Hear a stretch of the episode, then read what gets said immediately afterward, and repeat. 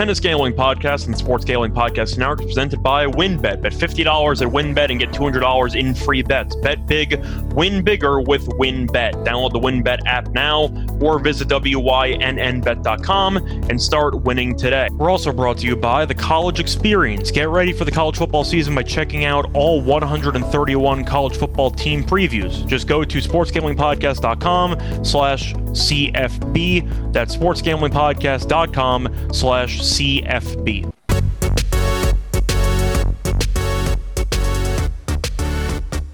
And welcome everybody to the Tennis Gambling Podcast here on the Sports Gambling Podcast Network. I'm your host, Scott Reichel, and joining me for this episode is nobody. It's another solo episode as we're going to go through Winston-Salem. But the reason why I am solo is because my co-host Sam Jacob is currently sleeping. In his defense, uh, it is currently 4 a.m. Eastern Time on Tuesday, August 23rd. Uh, I mentioned in the last solo podcast that a lot of these podcasts coming up for the next week or so are going to be very, very early in the morning because it's in the United States and a lot of sports books don't post future lines until roughly 3 a.m. So I'm still awake. Sam isn't. It is what it is. But we're going to go through Winston-Salem. Should be fun. It's a very interesting tournament because it is the final tune-up tournament for some players before the U.S. Open. However, most of the star star players ended up playing in the two main tournaments, uh, culminating in Cincinnati, and then took this week off preparing for the U.S. Open through rest. So you have a decent field in Winston-Salem. Should be fun nonetheless. But before we actually get into the preview for the upcoming tournament, we do have to talk about what happened last week, both from a betting perspective and from an overall tennis perspective. Starting off with the podcast picks, Sam and I hit the dogs. I actually gave out two dogs on uh, last week on last week's show. Uh, Sam had Coric to win as his dog against Norrie in the semis. He won in straight sets. As for his lock, he did have Medvedev to win the tournament at minus 140, which did not get there because he lost to Tsitsipas in three. He also lost a lock from earlier in the week, which was passed down uh, through me because he wasn't available for the solo pod last week. But he gave out the top half of the bracket to win at minus 135, and that lost because Tsitsipas ended up losing to Coric in the final. As for me, I ended up losing on the lock. I had Medvedev Medvedev to win the first set and the match at minus 140. Pretty tough beat there for the first set. He was up a break early on, and he also had a set point in the tiebreak. But Tsitsipas ended up serving very well in the tiebreak. I believe he didn't miss a single first serve in the entire tiebreak, and Medvedev eventually lost the first set and the match in three.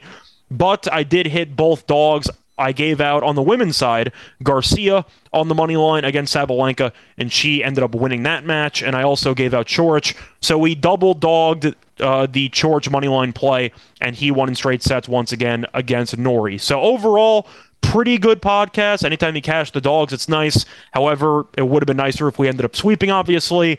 Is what it is. Hopefully, I'll end up sweeping this one. I will acknowledge my last solo podcast. My picks were absolutely atrocious. I recognize it, and we'll look to get back on track. But before we actually get into the recap of what happened with regard to the tennis from last weekend, we're going to take a quick word from our sponsor.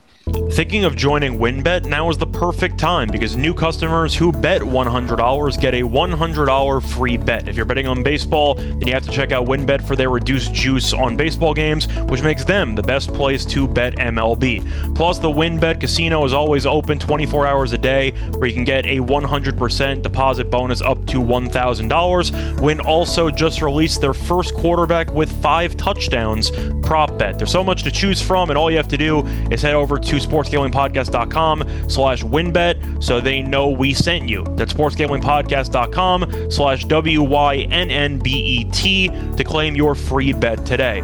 Offer subject to change. Terms and conditions at wynnbet.com. Must be 21 or older and present in a state where playthrough wynnbet is available. If you or someone you know has a gambling problem, call 1-800-522-4700.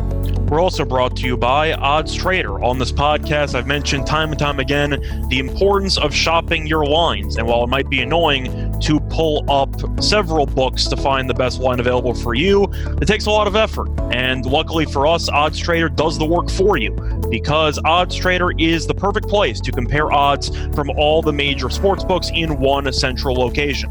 You can also compare the different sign up codes and promotions from sports books to get the best deal when you initially sign up.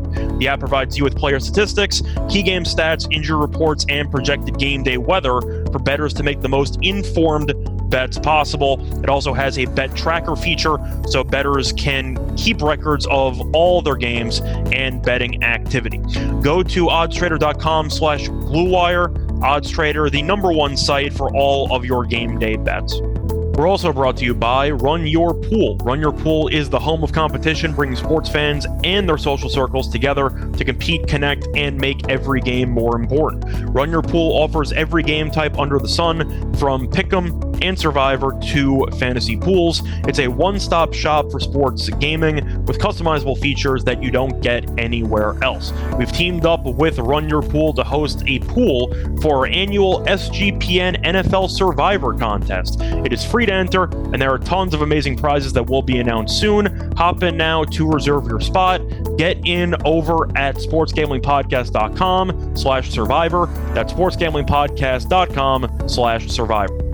Welcome back, everybody, to the Tennis Gambling Podcast. We just recapped the actual gambling picks from this past weekend between Sam and I. Now it's time to actually recap the tennis that we saw. And we got to start off, obviously, with the winner of the event in Cincinnati. One of the greatest miracle runs I've ever seen in a Master of Thousands event.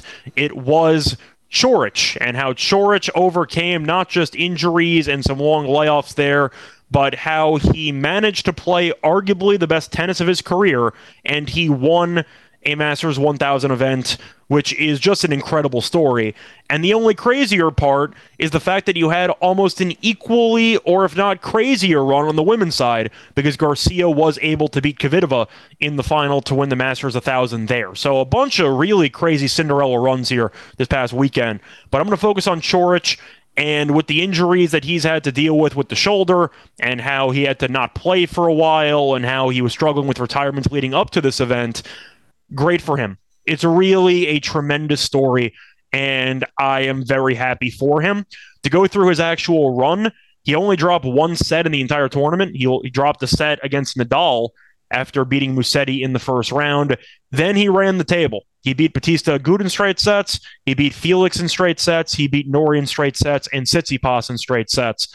Phenomenal run, and I'm really happy for Coric. But the main thing that I noticed with regard to his game, the serve. And he was never a bad server per se. However, I never remember him hitting 130 on a regular basis with his first serves. And that was really the main takeaway I had when I watched him during the Musetti match. And I actually had Musetti in that match because I was concerned about Coric's fitness. And he answered all the questions and then some because he was unbelievable. George did change some equipment. Apparently, he's gone with a lighter racket to try to limit the stress on his shoulder, which has given him problems in the past. And it seems like him and his coaching staff made the right move because he looked phenomenal with the a lighter racket and he had no injury issues at all. He will enter the U.S. Open ranked.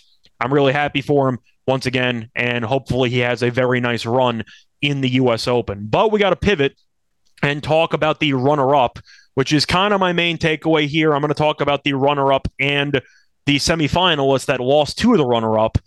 We're going to talk about Tsitsipas, and there's a couple of layers to unfold here because he had a very eventful weekend. Starting off with the high note, he finally exercised his demons and he beat Medvedev on an outdoor hard court. And he battled from down a break in the first set, won the breaker.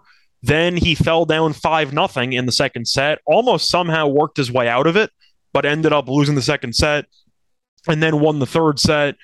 Couple of things to unpack in that match in particular. First of all, Tsitsipas used a lot of serve and volley tactics against Medvedev, very smart.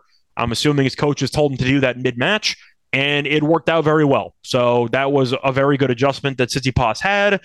Then we get into the bad stuff, which is what unfolded on Sunday, which is really the entire story of Tsitsipas's career. A lot of high moments, and then when things get tough, he tends to quit. And we saw that in the first set against Coric, especially. He was up a break immediately. He was up 3 nothing and he ended up getting broken at 4 2 fell behind immediately, then had a very, very long return game against Coric, couple of break points there, did not capitalize, ended up going to a breaker, and he got absolutely smacked in the tiebreaker. He actually could not have done any worse. He lost 7 0 in the tiebreak, then immediately had triple break point in the first return game into the second set, did not convert, then ended up having to fight off three break points in the uh, service game at 1 2. He ended up holding to break even at 2 2. Then got broken at uh, 2 3. And after that, it was really all she wrote. You had Coric get into a couple of deuces there at the 4 2 service game. He ended up holding. And then Tsitsipas got broken right after to lose 6 2. But the real story and the reason why I still think Tsitsipas is one of the most overrated players on tour it's the unforced errors. And it seems like that's really why he's never able to seal the deal in any type of final for a tournament. Of course, he has won a couple. I still think of the French Open two sets to nothing lead against Djokovic, but you get my point. The issue is he self destructs too often, and that's really been his undoing. And going through the match, even against Medvedev, a lot of really easy second serves to his backhand, and he would just shank the return and it happened against Coric a lot. And even in the rallies, it seemed like Tsitsipas would bail out on rallies or shank a couple of backhands that really had no business being shanked. And I'm not saying he should switch from a one-handed backhand to a two-hander, but I am acknowledging the consistency on that on that shot is just not there. And that's really been a problem for him for the last couple of months, especially. It's why he lost to Draper a couple of weeks ago. It's really been a problem. And it's why I don't think he's going to win a Grand Slam. It's just too many mistakes. And the one time I remember that he actually was able to overcome his demons in big matches was his two sets to nothing come from behind victory against Nadal in the Australian Open a couple years ago. But he responded to he responded by losing in the next round. So I don't really think that Tsitsipas mentally, despite the now pro mid-match coaching stance by the ATP, I don't know how much it's actually impacted him. I think it helped with the serve and volley tactics. It might help him with the actual X's and O's. But when things get tough, Tsitsipas still tends to self-destruct. And nothing has changed from what I saw. He had the win that he really needed against his arch rival in Medvedev, and he responded by getting swept in the final 2 nothing to a guy who was in the middle of a dream run, but Tsitsipas was favored in that match, and he was the higher ranked player by a wide margin. So you could argue Tsitsipas should have won the final, but not even winning. He didn't win a set. He got absolutely just destroyed. I just don't trust Tsitsipas. And then you also have the quotes where after the final, he basically said uh, he said that Coric is Medvedev but he hits the ball harder. And I understand that Tsitsipas was trying to take some jabs at his arch rival with Medvedev because they hate each other, but it just seems extremely childish. And Tsitsipas has really created a bunch of enemies for himself on tour. And Kyrgios discussed this in his post-match press conference in Wimbledon. And even though you might argue that uh, that Coric is definitely an underrated player, and he's very, very even keel. He's very solid at keeping his emotions under control. Tsitsipas doesn't, which is why the match kind of went Coric's way as it progressed. I think Kyrgios was right when he broke down the flaws that Tsitsipas has mentally. And even if you want to argue, well, Kyrgios is no person to talk, he is his own mental demons, that's fair. But that doesn't mean that he's wrong. And we saw in Wimbledon firsthand that Tsitsipas, when somebody can potentially get under his skin or get into his head, he implodes. And nothing has really changed there. And Tsitsipas is pretty unlikable, to be honest. Uh, I think a lot of people on tour don't really like him, but he's still a very good player. I just don't think that he's a great player. I think he's very good, but I do not think he's ever going to win a Grand Slam singles event. And if you want a comparison, I think he's basically this generation's Davydenko. I think he's a very good player who's going to be in the top 10 for a long time. But you look at Davydenko's historical records, he made a couple of semis, he made four semis two in the French Open, two in the two in the U.S. Open. Made the quarters four times in the Australian Open. So I know that Tsitsipas's resume might technically be better because he at least made a final in the French Open and he made a semi or two in the Australian Open. But you get my point. Against great competition, I don't trust it. I don't trust Tsitsipas, and I think that's going to be the story of his career. So that's kind of my brief rant on Tsitsipas. We got to talk about Medvedev quickly, though. Another loss on hard court. And it seems like the blueprint has been laid by Kyrgios, of all people, on how to beat Medvedev. And it involves a ton of serve and volley. And Tsitsipas is very comfortable at the net.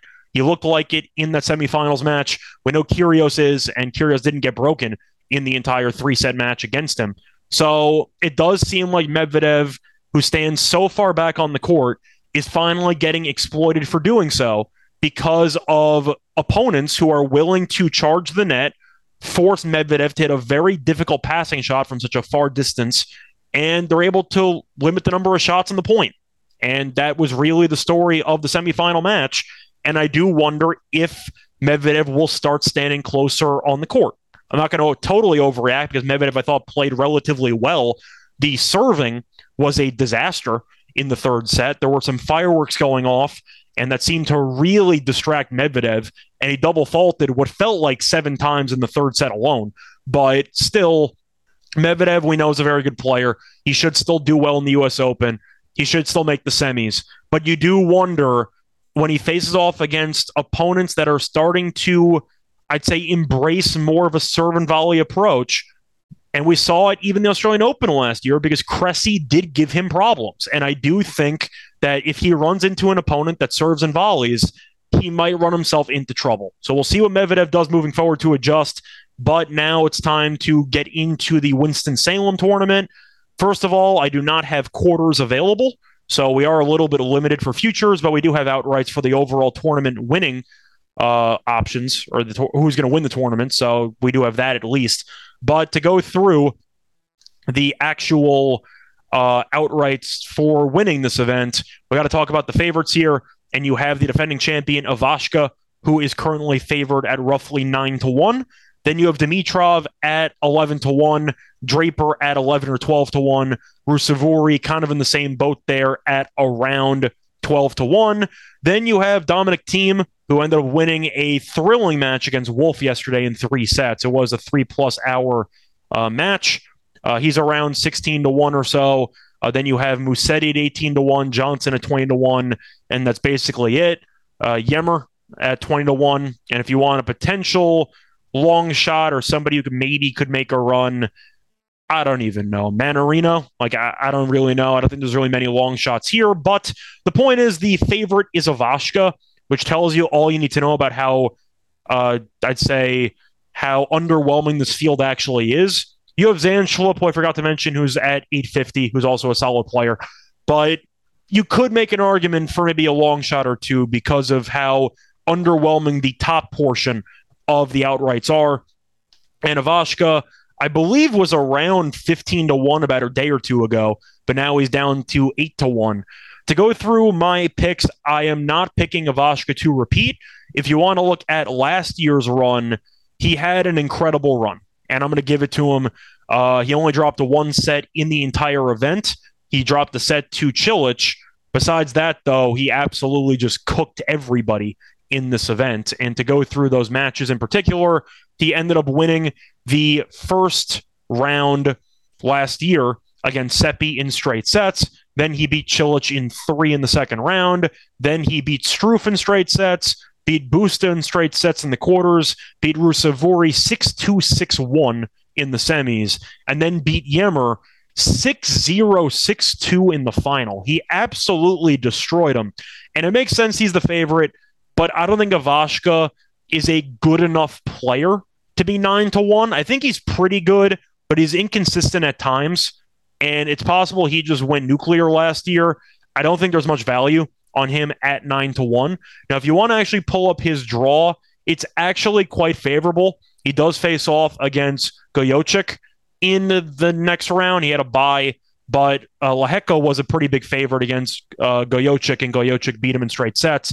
He would potentially face Ymer in the third round, which would be a rematch of last year's title But that could be the round of 16 matchup, which could be fascinating. So you could argue that Ymer might try to get revenge, but Ivashka would face off against Ymer, and then hypothetically, uh, Draper, Fognini, Thiem, or Dimitrov. So that should be a pretty interesting uh, little section there in the quarters. So that could be quite fascinating and w- a little bit unpredictable. But I'm not going to pick Ivashka.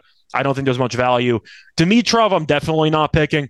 I roasted him in the last solo pod. I acknowledge that he's been a ranked player for a long time. He hasn't won a singles event in roughly four years. I'm not picking him to win now.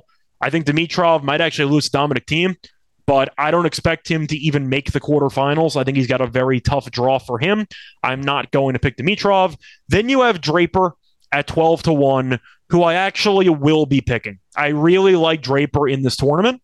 And if you're looking at his recent actual matches, Draper looked really, really good in Montreal, and he lost to the eventual winner in Carreño Busta.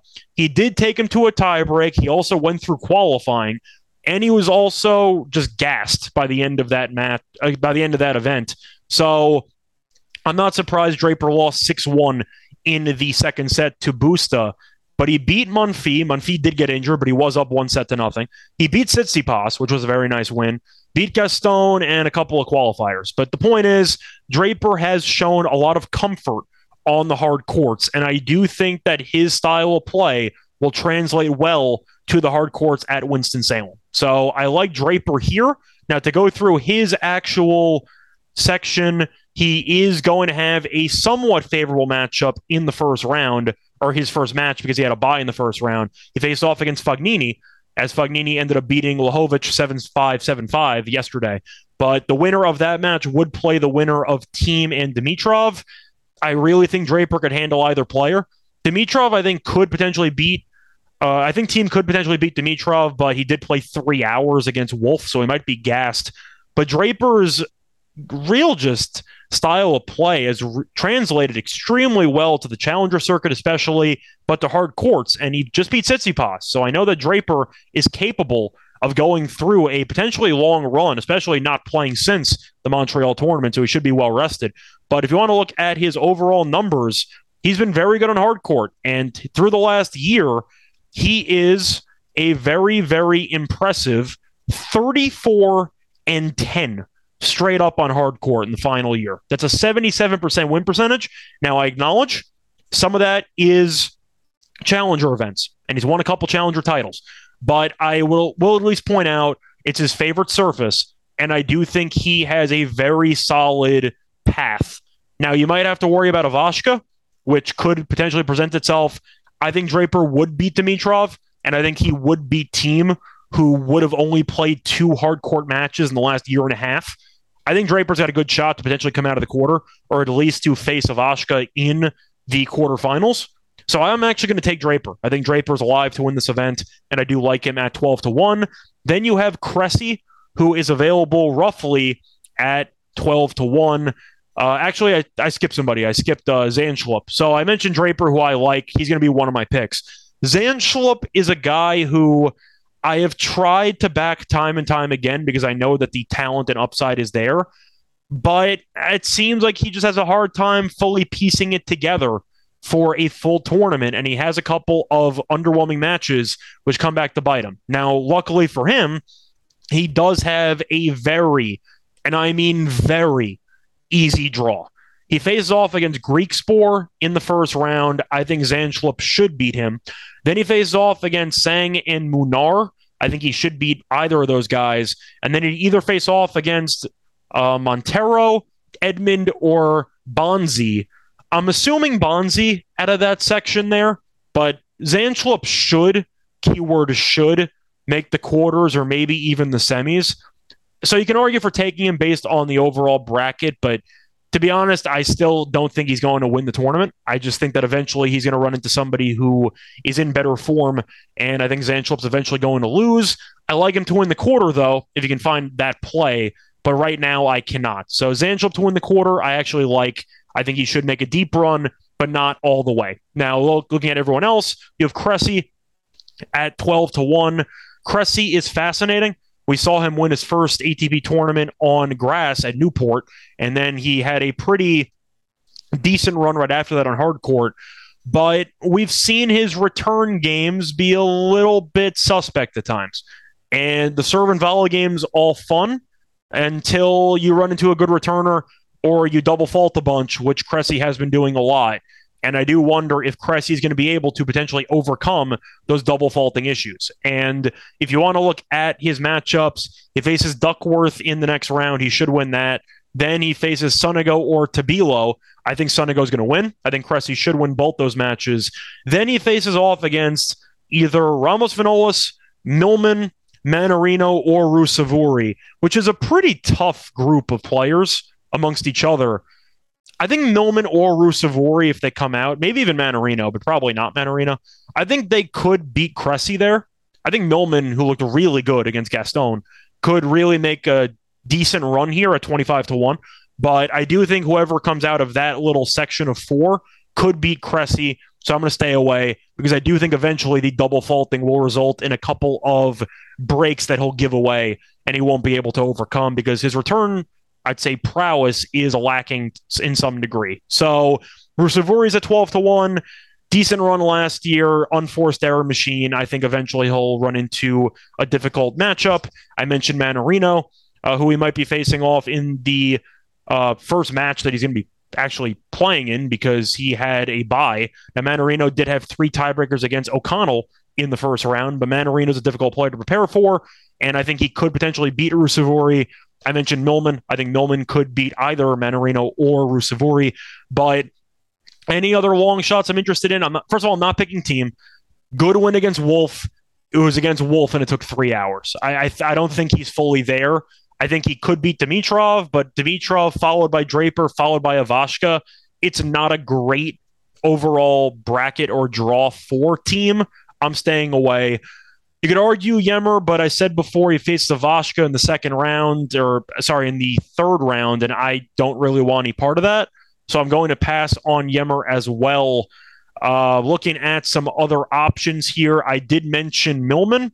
Now, Millman does have a pretty tough draw just because of the group that he's put in. And to go through that again, he would end up facing off against Ramos Vinolas, who he should beat. Ramos Vinolas is not a good hard court player at all, but then he faces off against the winner of Mannarino Ruusuvuori, followed by the winner of most likely Sonego and Cressy. But Millman looked really good in the first match, and I know that he's good on hard court. He's the most comfortable on hard court. I think there is some value on Millman if you want to take him. I found him at 33 to 1. I think that's actually a pretty good price. And I do think that is worth a flyer because he does have the forehand and really just the stability on both sides with his strokes to allow people to self destruct around him.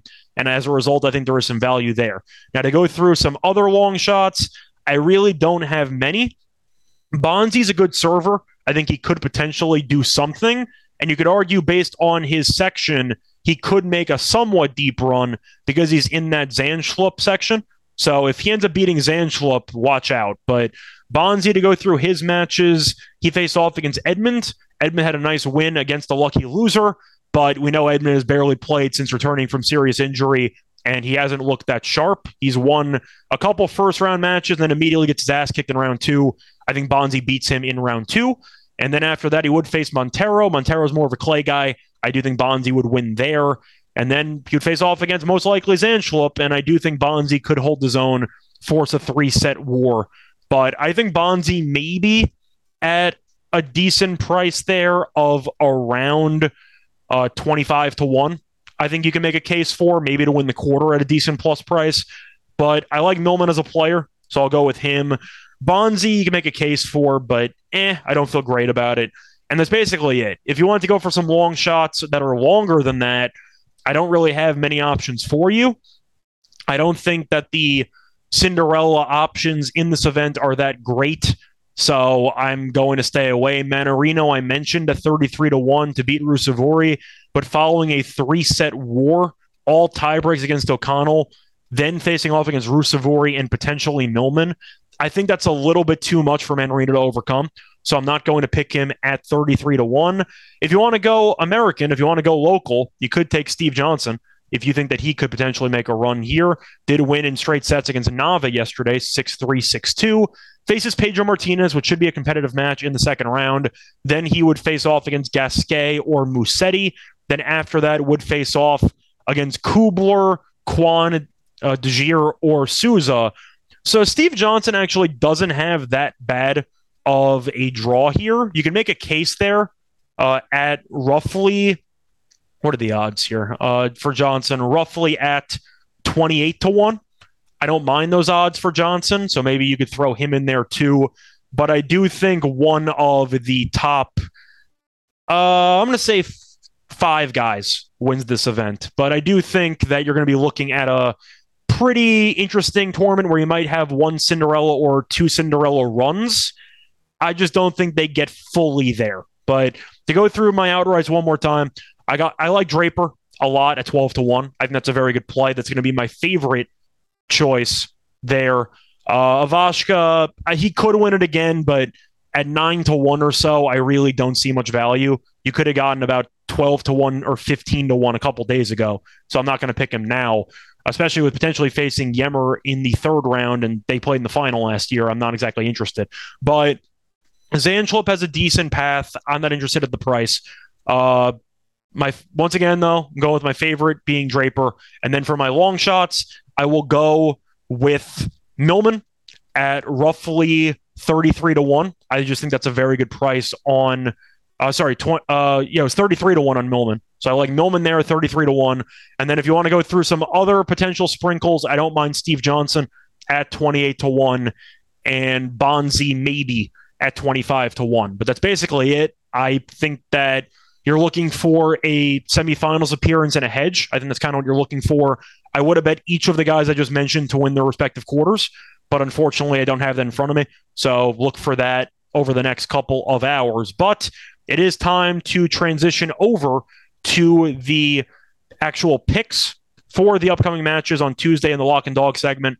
But before we actually get into that, we're going to have another quick word from our sponsor you we're also brought to you by Sleeper. Sleeper is the fastest growing fantasy platform today with millions of players. You probably have a fantasy league on there. I use it for mine. And they also just passed 4 million users. And now you could win money on Sleeper by playing their new over under game. First, in any sport, choose two or more players that you like and pick the over under.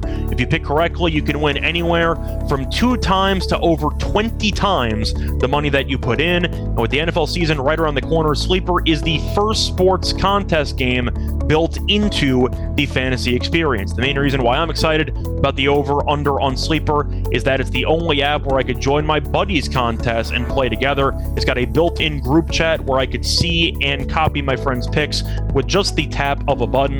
It's insanely fun to ride it out together. Stop what you're doing and download Sleeper now to play their new over under game. Have fun with your friends and make some money. On your mobile phone, join our listener group at uh, on Sleeper at sleeper.com slash SGP, and Sleeper will automatically match your first deposit up to $100. Again, go to sleeper.com slash SGP, and you'll get $100 matched on your first deposit. Terms and conditions apply. See Sleeper's terms of use for details. We're also brought to you by Trade Coffee. Do you like to have delicious coffee delivered straight to your home? Then Trade Coffee has you covered. Trade Coffee connects customers to the freshest and best tasting coffee they've ever made at home by partnering with the country's best craft roasters. On top of that, Trade Coffee also has a team of coffee experts that personally taste test over 450 roasts so they know exactly what to recommend for you. All you have to do is answer a couple of questions and you'll get your own personalized variety of coffees delivered fresh to you as often as you like. Trade also has a great deal going on right now. They're offering new subscribers a total of $30 off their first order plus free shipping when you go to drinktrade.com slash SGP. That's more than 40 cups of coffee absolutely free.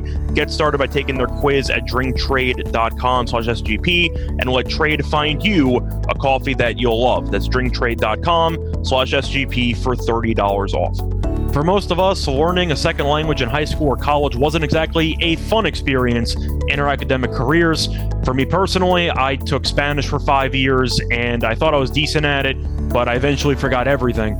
Now, thanks to Babbel, there's a very easy and fun way to learn a new language, or in my case, to relearn a second language. Whether you'll be traveling abroad or you just have some free time on your hands, Babbel teaches bite-sized language lessons that you'll actually be able to use in the real world. Babbel's 15-minute lessons make it the perfect way to learn a new language on the go.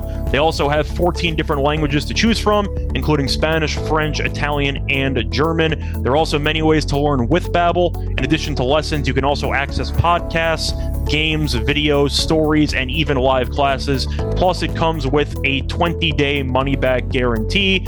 Right now, save up to 60% off your subscription when you go to babbel.com slash SGP. That's babbel.com slash SGP for up to 60% off your subscription.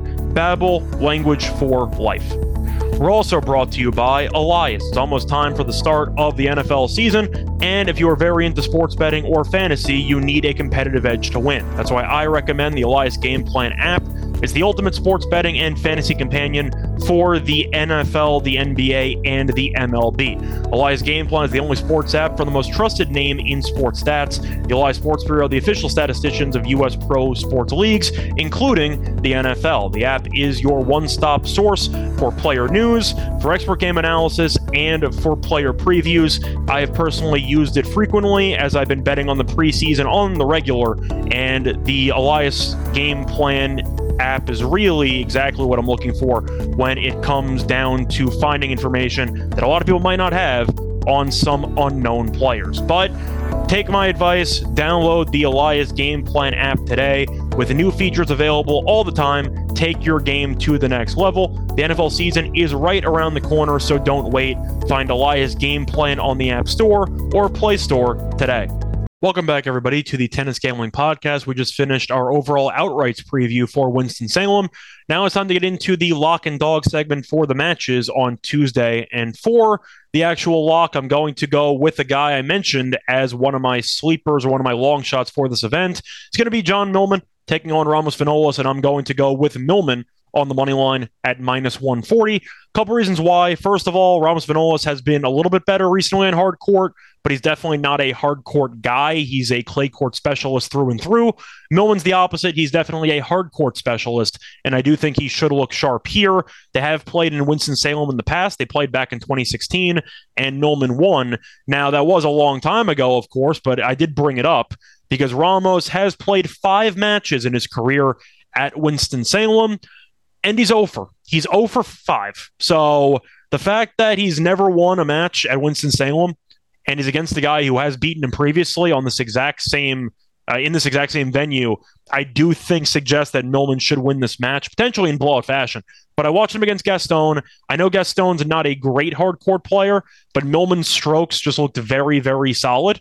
And I do think he's potentially poised for a decent run here. So I'm going to go with Millman on the money line at minus 140. Ramos Vinolas maybe takes a set. I don't see it. I simply put think that Millman is going to win, maybe in straight sets, but I do think he will eventually get the job done. So give me minus 140. I think it should be closer to minus 160, minus 170. So I'll go with Millman as my lock. And now moving on to my dog, I am going to go with a total in this one. And it's going to be in a matchup taking place on Wednesday, actually, between Gasquet and Musetti. And for this matchup, I'm going to take over two and a half sets at plus 135. Uh, both players are pretty similar in the sense that they are definitely better on clay, but Gasquet, we know, is capable on any given surface. The issue is both players aren't exactly good at serving. They both have one handed backhands, and I expect to see a lot of really long and grueling points. And I do think since both players have very similar styles, and since they really aren't the best at serving, I do think you will see both players have moments throughout this match. And as a result, I expect a full on war on your hands. Now, if you want to talk about totals, you could take 22 and a half at minus 115 or over 21 and a half at minus 160. I'm not going to bother because I do think you could get a 6 2 set in here because the serving really isn't great from either side. But I'm going to pick Gasquet to do what he does, which is grind. And Musetti's also a grinder. So I expect a lot of long points, a lot of ebbs and flows, potential chaos. But I do think over two and a half sets at plus 135 is a very solid price, which is why I'm going to take it. So once again, my lock for the show is going to be John Millman on the money line against Ramos Vinolas at minus 140. Uh, yeah, for the money line price there, you could take a spread, but I'm going to go with the money line. And for my dog, I'm going to take Gasquet and Musetti over two and a half sets at plus 135. Uh, so that's the lock and dog.